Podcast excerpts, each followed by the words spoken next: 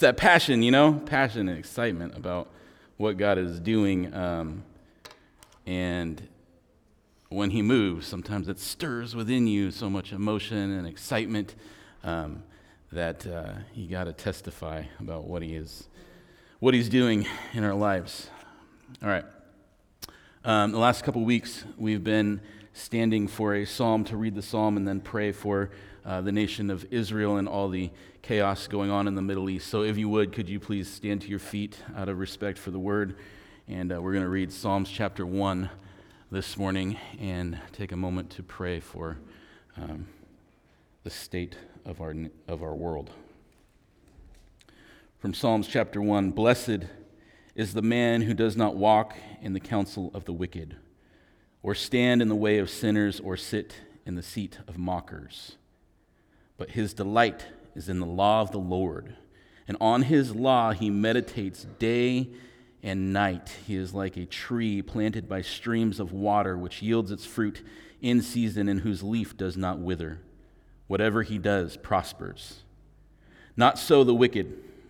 They are like chaff that the wind blows away. Therefore, the wicked will not stand in the judgment, nor sinners in the assembly of the righteous. For the Lord watches over the way of the righteous, but the way of the wicked will perish. Let's pray. Father God, I pray that last line that the way of the wicked would perish.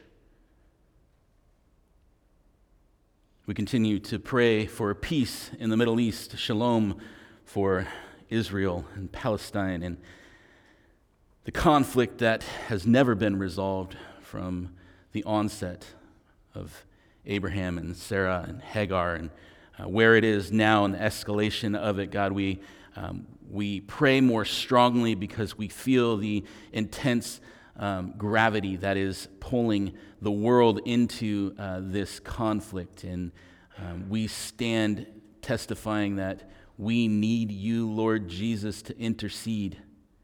And come, Lord Jesus, come and as we read the prophecies, whether this is the birth pains or not, God, we get excited about your return and we continue to pray. May the return of Jesus come quickly. That is where we place our hope. That is where we stand. It's in the promises that you have given us. So, Lord, we pray your promises this morning. May you be victorious. You are a righteous God. We place our hope in you. In Jesus' name we pray. Amen. Amen. All right, you may be seated. Let's get started. All right, we are um, entering into a new series uh, this week. So we've gone through some epidemics. We talked about loneliness and isolation. And this series, we wanted to get a little bit more in depth with the Word of God. So if you guys do have your Bibles, I'm going to be flipping around this, this the book of Romans um, quite a bit. Uh, to set the stage for Romans, just to introduce it a little bit, we get a, a book um, that was written by Paul, the Apostle Paul, uh, who did missionary journeys all throughout the Middle East uh, area, the Mediterranean area, and um, he's writing this letter to the Romans. And he expresses his desire to go and be with them, to join with their church and with their people. Um, he's writing it from the city of Corinth to the city of, of uh, the Roman, to Rome. Okay?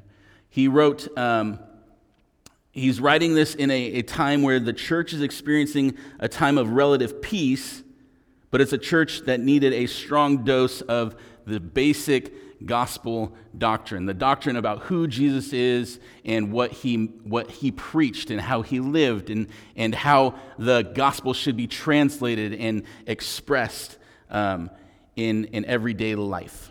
Uh, one of the cool things that I, I noticed that Paul did was he took some time out of this letter to recognize certain people and say, uh, by name, hey, I long to visit you. At the core of who Paul was, he was relational. That he said it would be like us if we wanted to say, um, Stephen Cole, right? I've never been to Ashland, Ohio, or Ashland, Ohio, right? I've never been there, but there's plenty of people that I know there that I would love to go and visit at some point and say, hey, How are you guys doing? Right? Like, I've longed to come see you and see how you live, see how your church functions, see how you interact with the people. What does Ohio even look like? I'm not quite sure. I've just heard a lot about it. Right? That's what Paul is doing. He's saying, hey, my friends, my people in Rome, um, ones that I've met along my journey, I've never been there, but this is a letter for you. Um, the letter to the Romans, it stands as a, or it is presented as a systematic way of, of explaining or understanding theology. So he walks through uh, this book saying, hey, um, here is what Jesus said. Here's what Jesus did, right? This is how we should be living our lives. Uh, in Romans, so go ahead and open up your, your Bible to Romans chapter 1. Let's see if I can get here.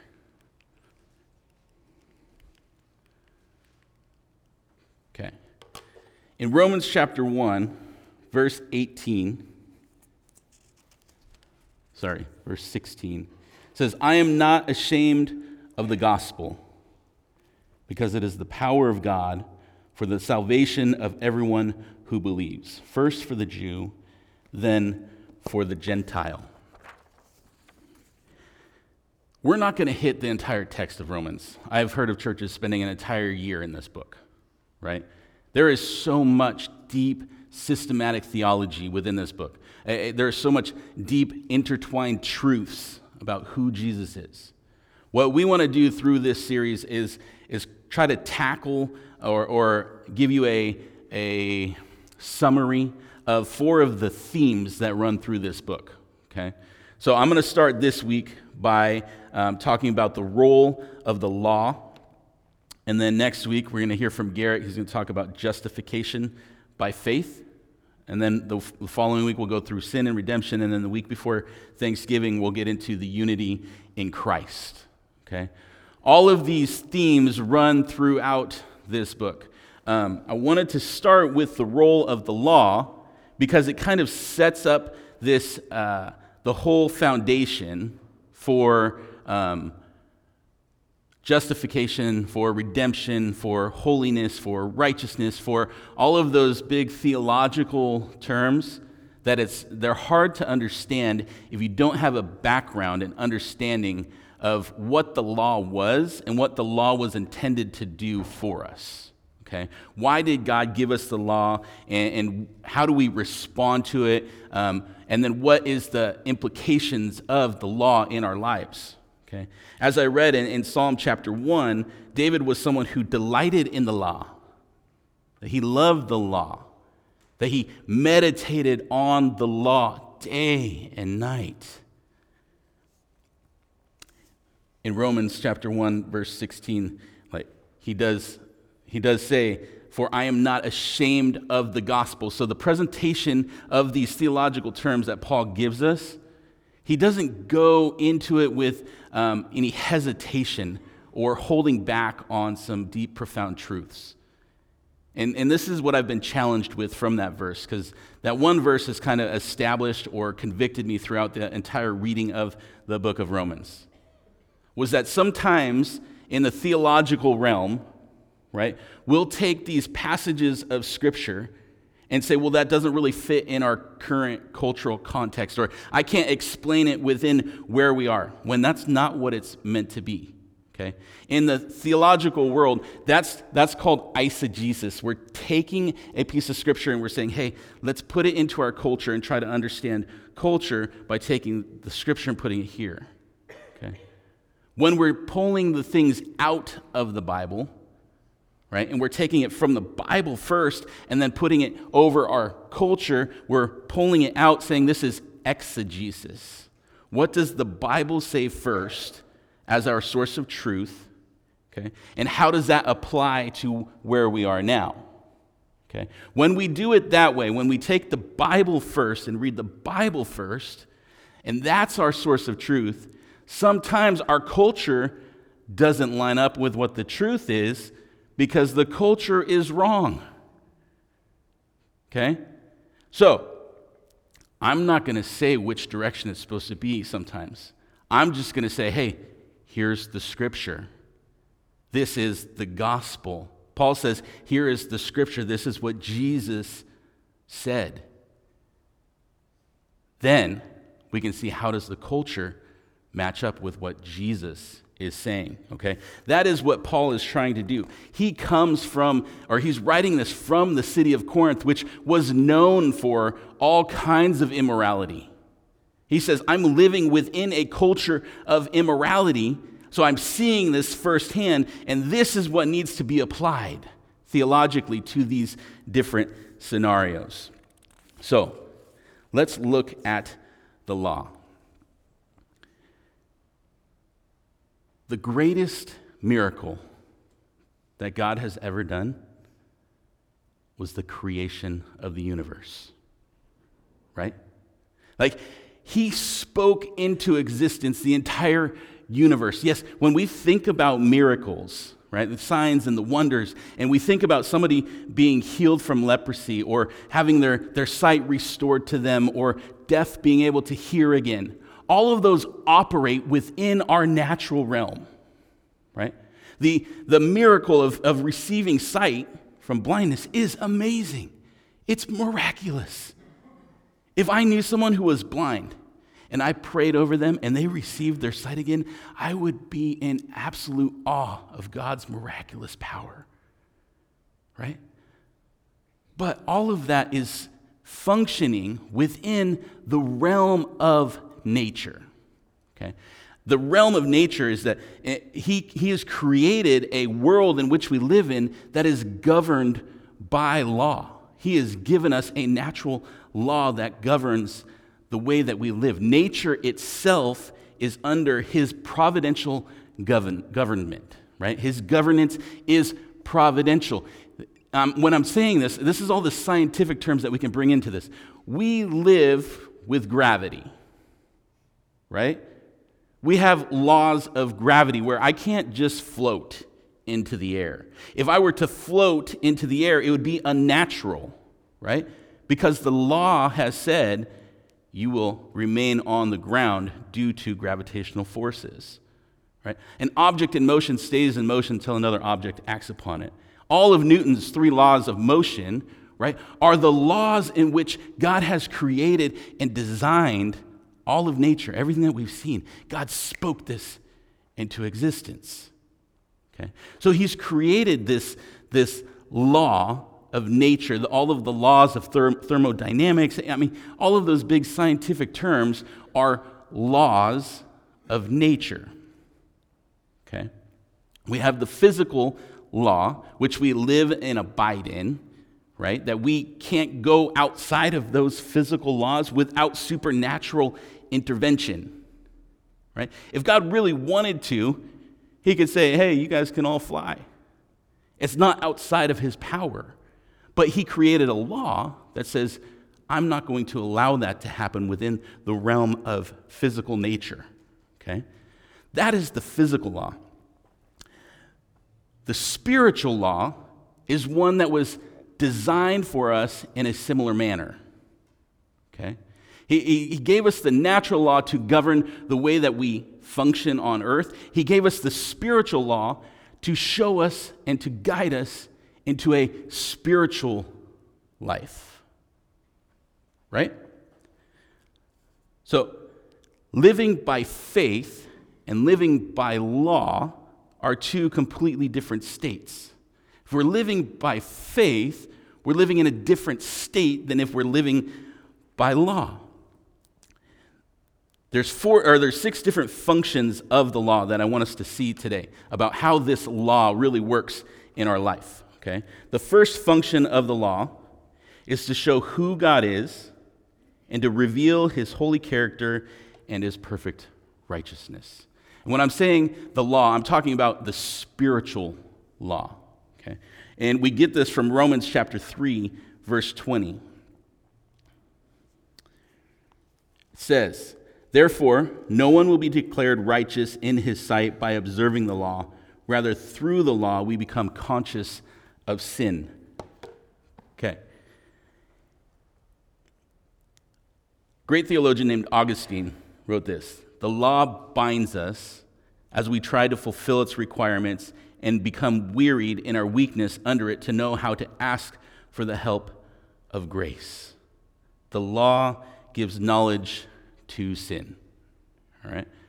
We don't know what sin is apart from the law. The law was given so that we might know what sin is. I, I have a good example of this. Okay.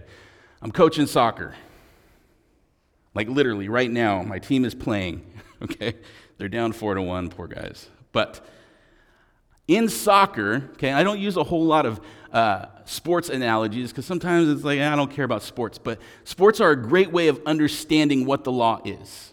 When you play soccer or you play football or you play basketball, there's rules that govern the game. Right? There's a law of the game in which says if you are running to score a goal but you're behind the last defender, you're offsides. Okay? Or if you're throwing in the ball from the sideline and you lift up your back foot, it's an illegal throw in. The reason why the law is important is because you're, you're setting a standard in which everybody should be abiding by. If I lift up my foot and I do an illegal throw in, the other team gets the ball. Now, the rule has to be enforced for it to have any type of meaning to it.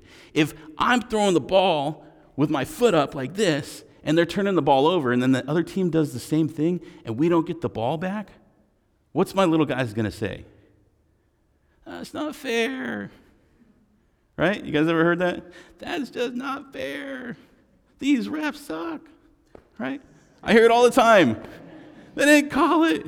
He pushed me. He pushed me. He extended. You know, he was offsides. And we complain about it all the time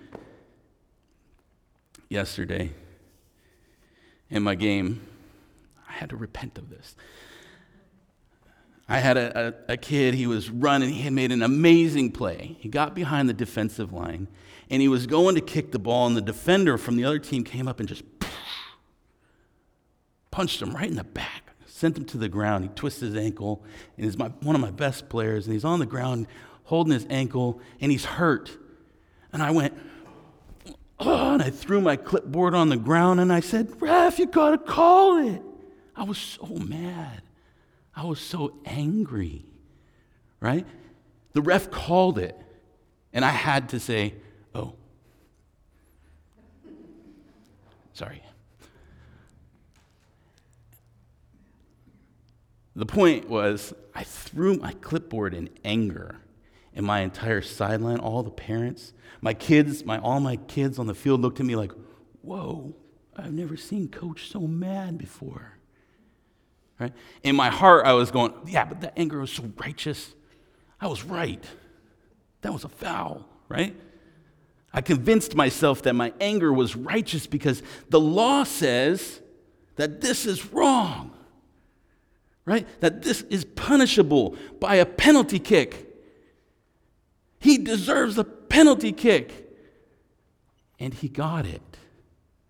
So last night, when I was laying down with my son, putting him to bed and praying with him, I said, Todd, I'm sorry, buddy. You saw me angry today. And in my mind, I'm, I'm thinking that this is so much greater than a game.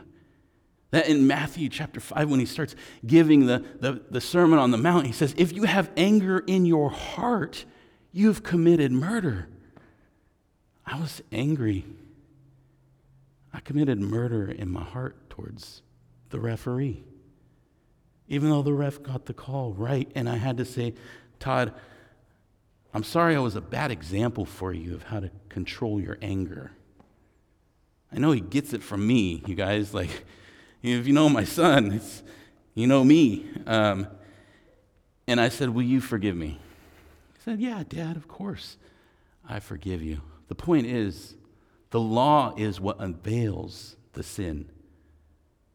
The law is what makes us conscious of the sin. Apart from the law, we would know no sin. Apart from the law, everybody could go and do whatever they wanted to do because there is no jurisdiction over what is right and what is wrong. God establishing the law is establishing this standard that says this is right and this is wrong. And we delight in that because now we know what is right and what is good. The second function of the law is to show the increase of sin in the human mind because the works of the law cannot change the nature of the person doing them. The, the law can only reveal sin and not remove it. Okay? The law is set as the standard to reveal it and to unveil it and say, this is what the sin is, but it can't get rid of it. There is no way for the law to get rid of the sin. It is designed simply to be the informative word to say that this is right and this is wrong. When we go to Romans chapter 7, verses 7 through 8, he says, What shall we say then? Is the law sin? Certainly not. The law itself is not sin. It cannot be the sin. It's not. Indeed, what I would not have known what sin was except through the law, for I would not have known what coveting really was if the law had not said, Do not covet. Without the law, we don't know that coveting is a sin, right? Because it says in the law, Do not covet. So it's what defines the law for us, or what defines sin for us. No amount of law keeping can make a person righteous because the root of man's sinfulness is in the fallenness of man's heart. Man's basic problem is in what he is, not in what he does.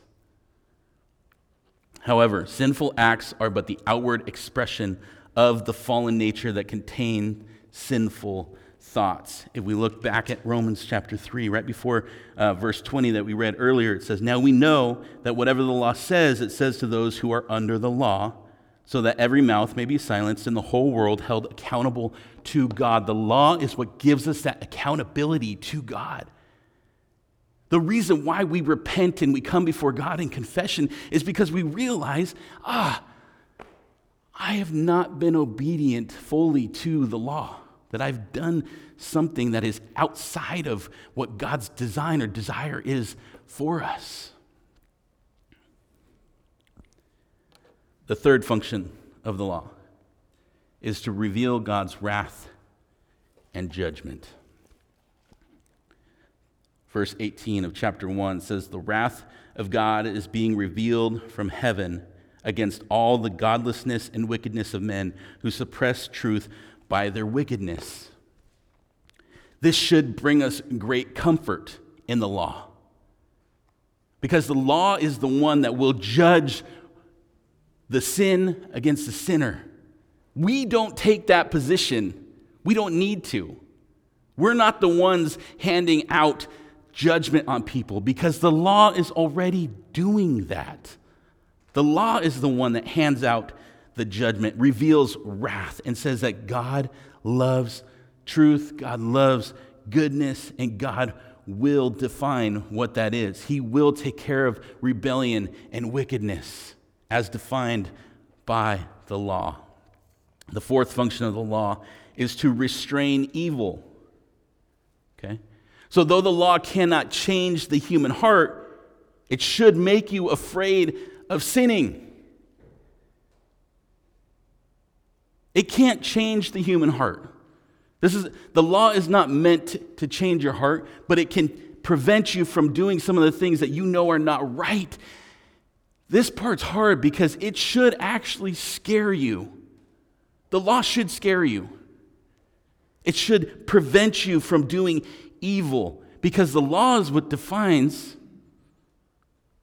who's going to heaven and who's going to hell.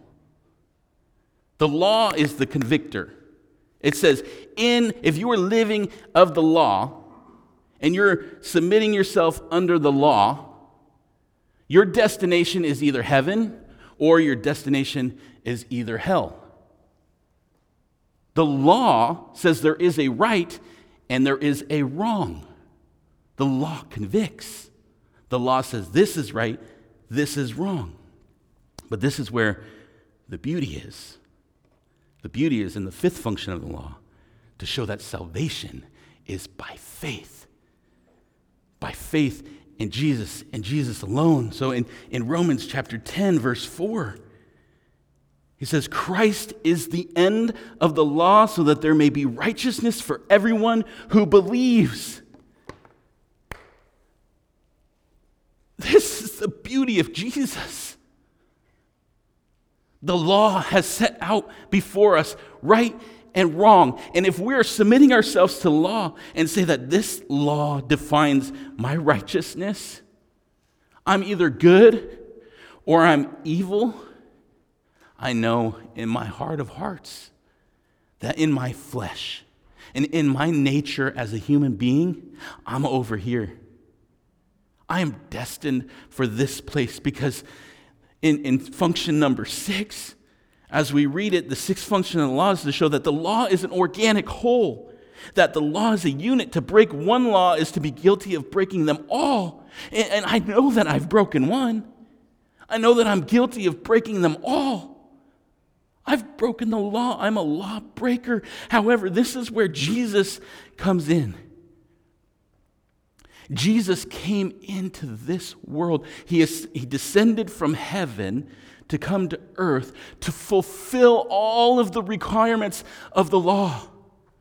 The only one to ever be perfect, to ever fulfill all of the divine guidance, all of the, the standard in which God has set to say, even just in the Ten Commandments alone, to not covet, to not steal, to not lie, to not murder, to not, you know, to not, to not twos.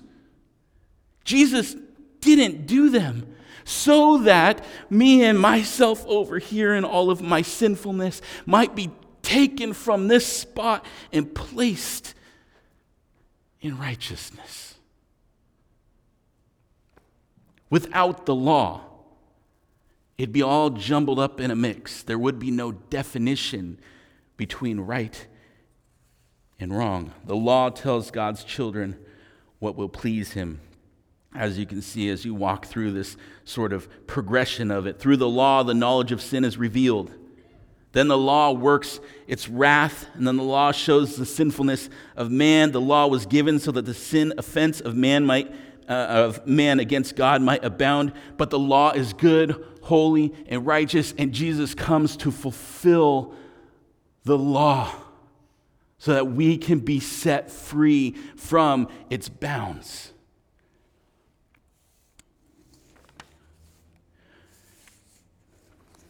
Romans chapter 3, verses 19 through 20 again.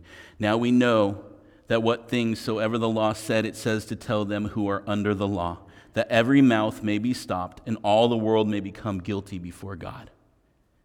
Therefore, by the deeds of the law, there shall no flesh be justified in his sight, for by the law is the knowledge of sin. Hopefully, these passages push you into that deep, deep thankfulness for Jesus. That if you haven't realized this, this standard that God has set out for us before, that you would be able to recognize through the law that your destination is not somewhere you want to be. But in the gift of Jesus Christ, He makes us clean again. He washes us of all of our impurities. It makes me think of the heinousness of the cross, of the ugliness of the cross, that Jesus took upon himself all of our sins upon his shoulders, that he was whipped, beaten, and cursed. It says, Those who are under the law are cursed. Jesus became the curse of the law so that we wouldn't have to experience the curse of the law. That is what we put our hope in as believers in Jesus is that he has set us free to live under a law of faith instead of, instead of a law of conviction, that through faith in Jesus Christ, we now have a law of the Spirit of Christ. We're set free from the shackles that bind us by the law. And we're set to live in the freedom of the law of Christ, to love and go make disciples. Because Jesus has recu- re- rescued us from the law. The sobering reality is that if Jesus was not forsaken on the cross by the living God, then we are still in our sins and we have no redemption. We have no salvation from sin. Christ took our sins so that we will not be required to pay the price for our sins. We are saved from our sins because of what Jesus did for us. I want to spend a moment and just thank Jesus in prayer and pray with you guys. And we're going to go into a time of worship, and, and just like always, we, are going to have a couple people in the back. If, if through the next two worship songs you guys want to receive prayer, if you've never understood the condemnation of the law and the gift that Jesus has given through his death and resurrection, I would love if you guys would go and pray with one of our prayer people to experience the freedom that that gives. Okay? If you guys would, go ahead and bow your heads with me.